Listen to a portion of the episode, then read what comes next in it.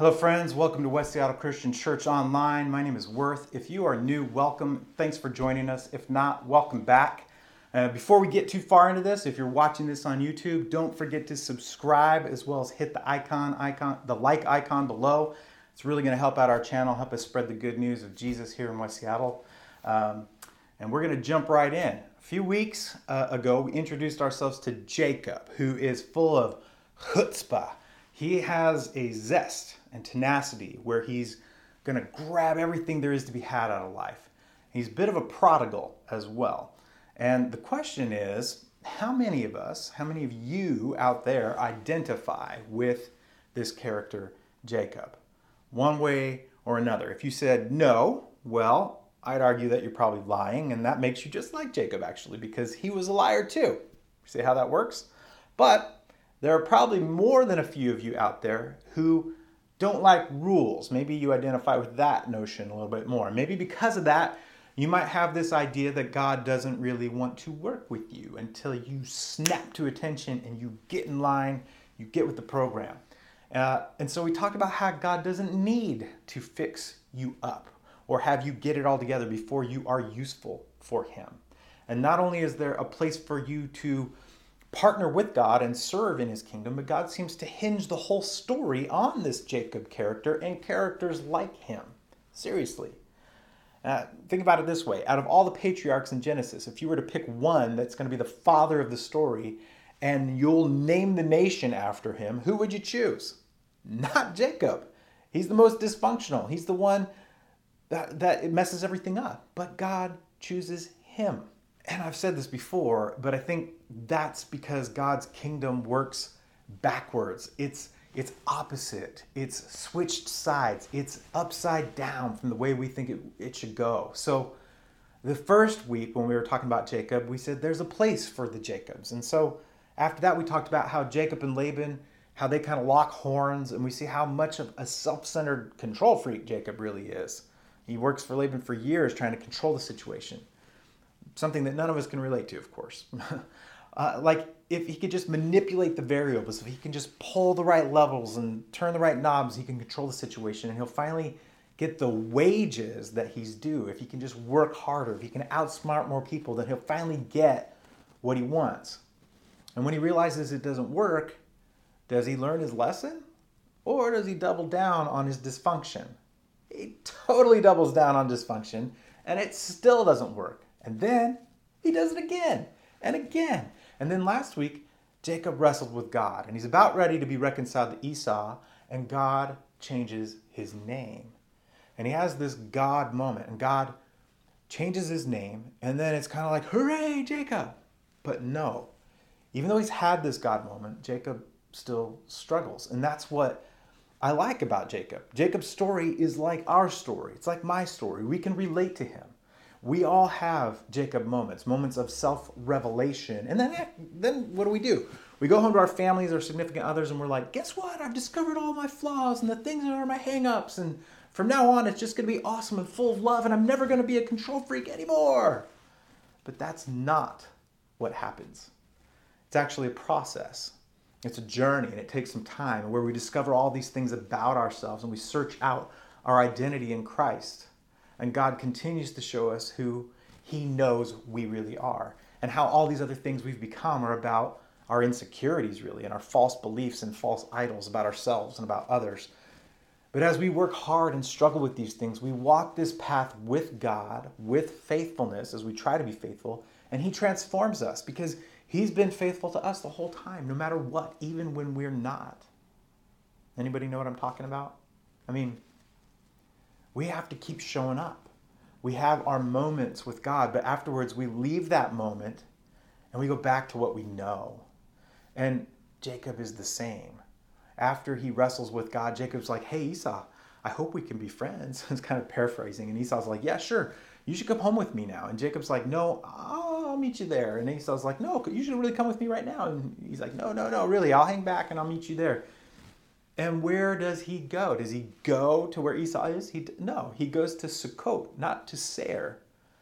Basically, even after this God moment where he's changed his name, Jacob is not automatically this reformed guy. And so the next story, I, I, I don't want to talk over it, but the next story, Genesis 34, is really the story of uh, Jacob's daughter, Dinah. And, and first thing I want to do is I don't want to go past it because here's the thing churches don't know how to talk about and deal with uh, sexual abuse or abuse in general. Churches have primarily even struggled to acknowledge that it exists. And, and that's a really big deal. It's a thing that they, they don't want to deal with. So I don't want to glance over it because for some of you, forget Jacob, Dinah is your story. And at the same time, I don't want to pontificate on and act like I'm an expert when it comes to something that I need to learn a lot more about. And one of the most destructive things pastors and churches have done is act like because we're theologians, we should be able to pontificate on these things that we are not experts in. But that story of Dinah, after she is raped, it ends with kind of this further proof that Jacob is not this changed guy. Like, after the story's over and the sons of Jacob go out to avenge the abuse of their sister, Jacob's daughter, and we could debate whether you know they did the right thing or not. The midrash is on both sides of the fence on that one. But what's not really a, a discussion is Jacob's response at the end of the story. He's like, "Well, now you've gone and done it. You ruined my reputation with the Shechemites." And we're like, "Seriously?" That's basically, I mean, that's basically what he says. Let's just say that Jacob just isn't there yet. And it'll make sense when we get through this. Here's the thing I want you to notice about the story from the text Jacob gets his name changed to Israel. But what does the author who's writing the story continue to call him? The author continues to call him Jacob. He doesn't call him Israel after that God moment, not even once, not until the passage we're looking at today. So God changes his name, but it doesn't take. And I think that's because it doesn't take root inside of Jacob's heart. So let's go to the passage in Genesis 35, starting in verse 6. It says, Jacob and all the people with him came to Luz, that is Bethel in the land of Canaan. And there he built an altar and he called the place El Bethel, because it was there that God revealed himself to him when he was fleeing from his brother. Now, Deborah, Rebekah's nurse, died and was buried under the oak outside Bethel, so it was named Allon-bachuth. After Jacob returned from Paddan Aram, God appeared to him again and blessed him. God said to him, Your name is Jacob, but you will no longer be called Jacob. Your name will be Israel. So he named him Israel, which is kind of like deja vu.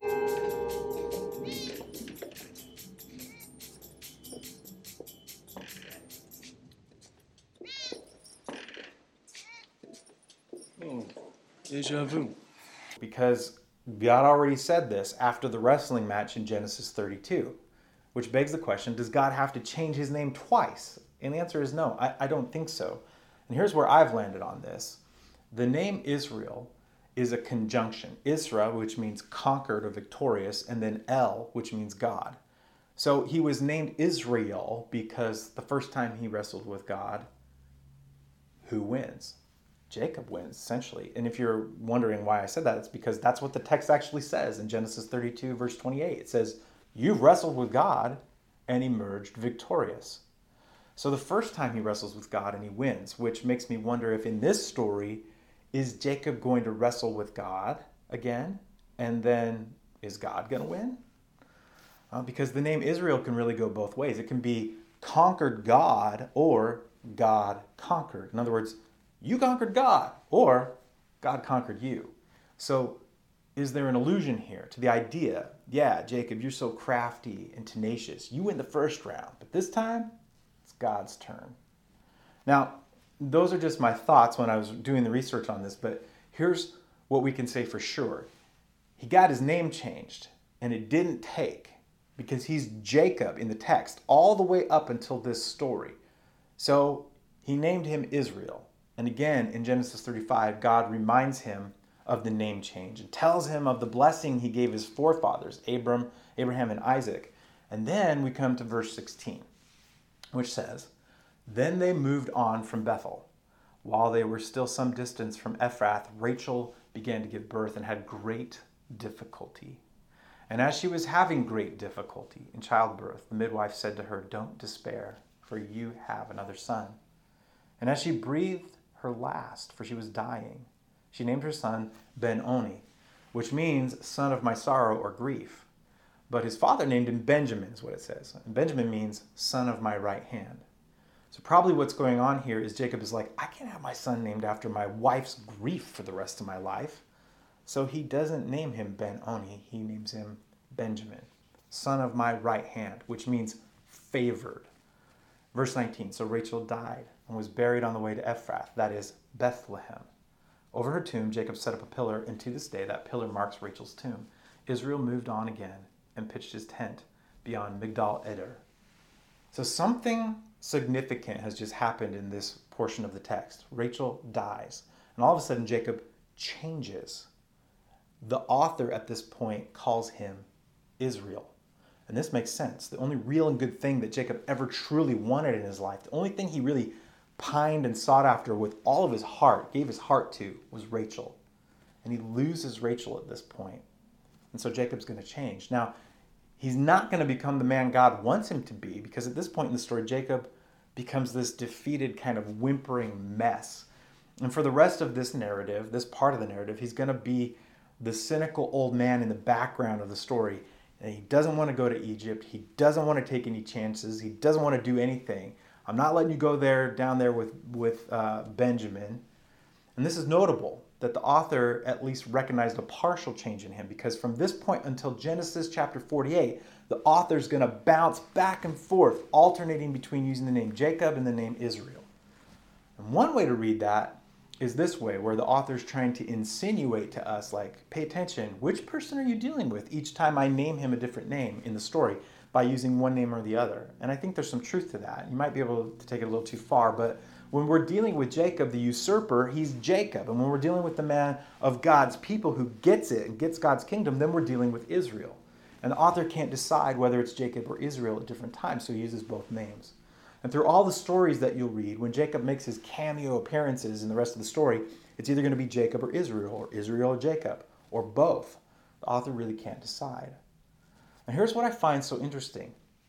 If you jump all the way to the end of Genesis and pick up the very end of his life, of Jacob's life, it's really interesting because this is the moment, this Genesis 35 story where he goes back to, where Rachel dies. This is the moment that Jacob hangs on to until his dying breaths.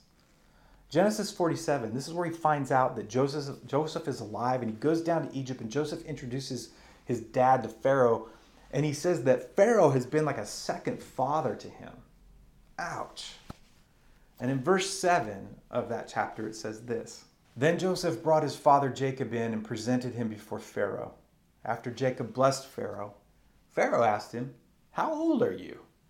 And I want you to listen to how Jacob answers and who is answering? Um, the author is using a certain name, by the way, Jacob or Israel. Verse 9. And Jacob said to Pharaoh, The years of my pilgrimage are 130. My years have been few and difficult. Now, the last time, let's pause for a second. The last time the word difficult was in the text was when Rachel was giving birth to Benjamin. And then Pharaoh's like, How old are you? And he says, My years have been few and difficult, and they do not equal the years of the pilgrimage of my fathers. And what's he saying? Jacob is basically saying, Pharaoh, it's good to meet you. I'm 130 years old. My life has been garbage. It sucked. And I'm not half the man that my fathers were. And this is profound because these are the words from Jacob's own lips. It's how he views his own story, his own life. And essentially, he's thrown in the towel. And here's something to note for us we all have different life experiences and you might be like Jacob. You used to be this person full of passion and tenacity, created for a purpose and a calling, but somewhere along the way, that calling came and it took you and it got you and it backfired. And we say, you know what? Let's follow God, whatever, but but I'm done. It's all yours, whatever. Somebody else can do it. And this seems to be Jacob at this point. And then let's jump ahead a few more verses to Genesis 48, where we find Jacob literally on his deathbed and he calls Joseph in. Now, if you're Jacob, what do you want your dying words to be to your favorite son who you thought was dead and now you've been reunited? Well, let's check it out. Genesis 48. Sometime later, Joseph was told, Your father is ill. So he took his two sons, Manasseh and Ephraim, along with him. When Jacob was told, Your son Joseph has come to you. Israel rallied his strength. Israel rallied his strength and sat up on the bed. Jacob said to Joseph, God Almighty appeared to me at Luz in the land of Canaan, and there he blessed me and said to me, I'm going to make you fruitful and increase your numbers. I'll make you a community of peoples, and I will give this land as an everlasting possession to your descendants after you. Now then, your two sons born to you in Egypt before I came to you here will be reckoned as mine. This is really significant. I don't think we really appreciate what he's doing here. From a Hebrew, from a Jewish perspective, this is super unique. Remember, Ephraim and Manasseh are the two sons born to Joseph from an Egyptian wife. His wife, who was given to him by his Egyptian adopted surrogate father, Pharaoh. Jacob says, Joseph, bring me your sons, because today those two sons become just as much of a son to me as my other sons. I am accepting those two sons as my own. Man, the gravitas of this action, of, these, of this moment, is super profound. Jacob is doing something earth shatteringly massive here. Ephraim and Manasseh will be mine, just as Reuben and Simeon are mine. Verse 6 Any children born to you after them will be yours in the territory they inherit. They will be reckoned under the names of their brothers. In other words, he's on his deathbed and he says, Joseph, listen, God promised me that our family was going to be something. And I want your kids to be a part of that. I want them to be a part of that family. But then he keeps talking. And in verse 7, he brings up Rachel's death. And it says in verse 7 As I was returning from Padan Aram to my sorrow, so when Jacob looks back on his life, this is the moment that Jacob hangs on to. He's going to tell Joseph about this. His whole life is about Rachel's death. He's telling Joseph about how his mom died.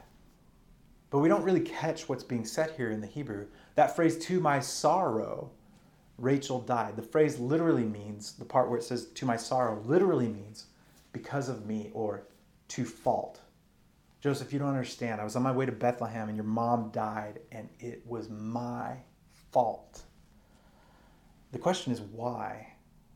And it's hard to figure it out. Like you have to go back through everything, but I think this is why.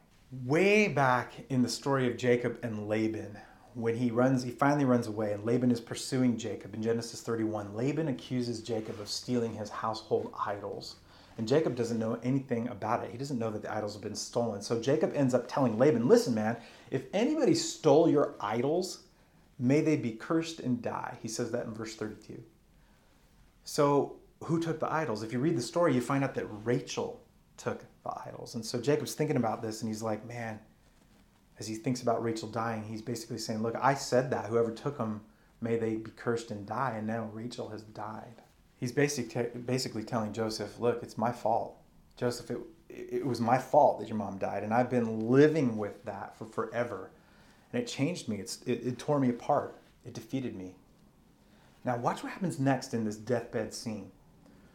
Rachel died in the land of Canaan while we were still on the way, a little distance from Ephrath. So I buried her there beside the road to Ephrath, that is Bethlehem. When Israel saw the sons of Joseph, he asked, Who are these? So I want you to notice that the author switches and is now calling him Israel, not Jacob. And from this moment on until Genesis 49, he won't be called Jacob anymore. In this narrative, he's Israel while he's on his deathbed. In this moment, he talks about this thing that changes him, this moment where he this moment where he meets his grandsons, uh, Manasseh and Ephraim, he becomes Israel. He's changed the text says, when, when Israel saw the sons of Joseph, he asked, Who are these? They are the sons God has given me, Joseph said to his father. Then Israel said, Bring them to me so I may bless them. Now Israel's eyes were failing because of old age, and he could hardly see. Wait a minute. Okay, so we've heard that before.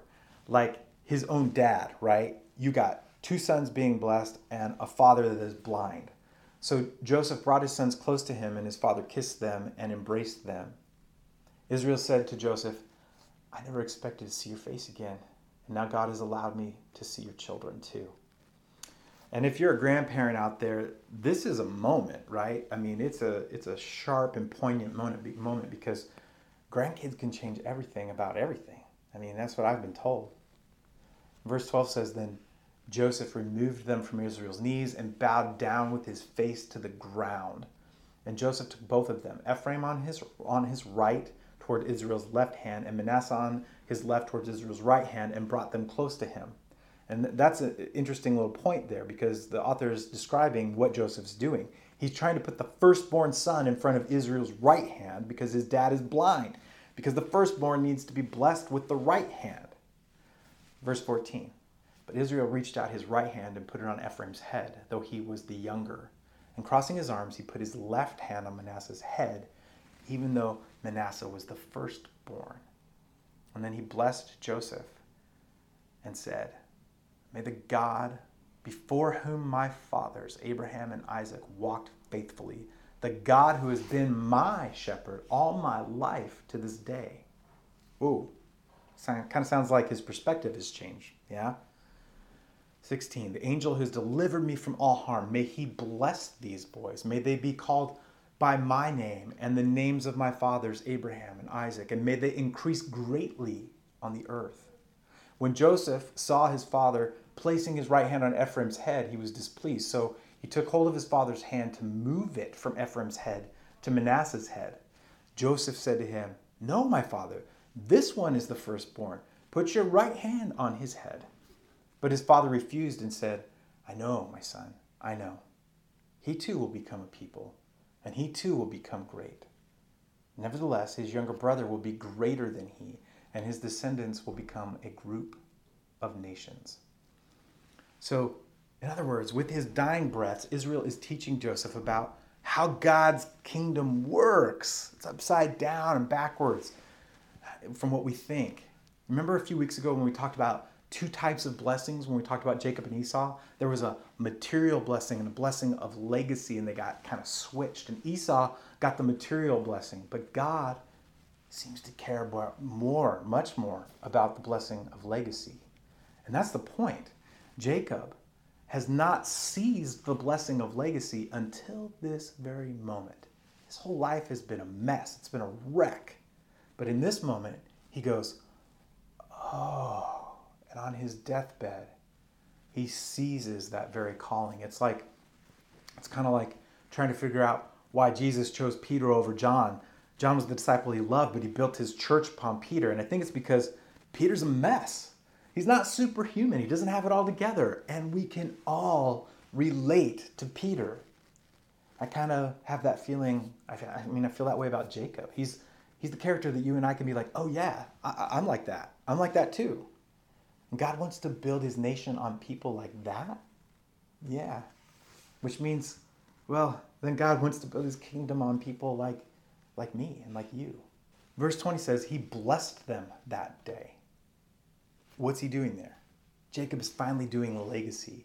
He's done throwing in the towel, even though he's at the end of his life. He's gone from saying, I'm not half the man my father was. He's gone from that to looking his son in the eye and going, Let me make sure you understand what God called us to. Let me tell you how God works and what he's called our people to on his deathbed, he says, You take the right path. So, what does this mean for us? Let's wrap this up with a few implications. The first one is this one of the things I walk away from this story with is the realization that God is not really interested in giving us material blessing, but He wants to give us a blessing of legacy. Let that sink in for a minute. God really doesn't care about giving you material blessing what he cares about is giving you a blessing of legacy where you're going to bless others. And a part of that is the greatest gift you can gift you can give your family and your church family is living into and seizing your legacy. What has God blessed you with? Even if the path you've had has been very messed up or difficult or weird. And second, God never gives up on what he's called us to. He never gives up on what he's called you to be. He doesn't ma- it doesn't matter what path you've taken. God's call on your life, the reason He put you here, the thing He called you to, does not change. Even if your path has been like a choose your own adventure story and the plot of your life is all kind of screwy, God's call on you, He wants you to be the man or the woman He put you here to be, and it doesn't change. You don't reject the call or screw up so badly that God's like, never mind, I can't work with you. You are beyond my reach.